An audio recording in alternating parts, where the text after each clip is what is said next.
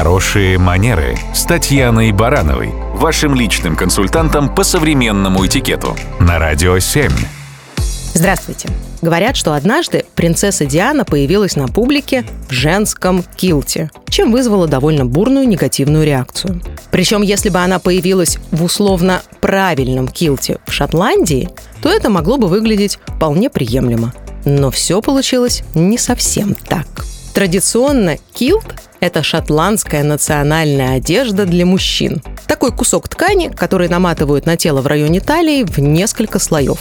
Когда-то килт представлял собой плед, которым можно было укрыться во время сна или защититься от непогоды. Такой килт назывался «большим». Его длина была порядка 5 метров.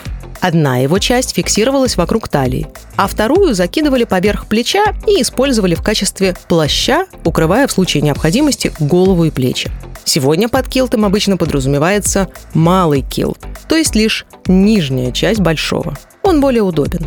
Нужно сказать, что юбки-шотландки, которые порой носят дамы, строго говоря, это не килт, а юбка с тартаном, то есть с соответствующим клетчатым орнаментом.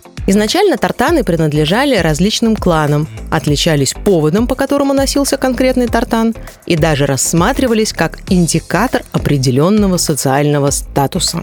Любопытно, что когда Шотландия стала частью Британии, фамильными тартанами обзавелись и некоторые английские семьи. На сегодняшний день многие настоящие исторические тартаны систематизированы, но и подделок всегда было немало. С их помощью пытались обосновать свое псевдознатное происхождение. А вот когда тартан вошел в моду, стали появляться все новые его виды, которые уже не претендовали на некий социальный статус или историческое происхождение. Просто это красиво. Кстати говоря, британская королевская семья обладает своими собственными расцветками килтов – тартанами. В них использованы те сочетания цветов, которые никому не принадлежат и никого не оскорбляют фактом своего ношения – а это и есть хорошие манеры. Британские сезоны. Только на «Радио 7».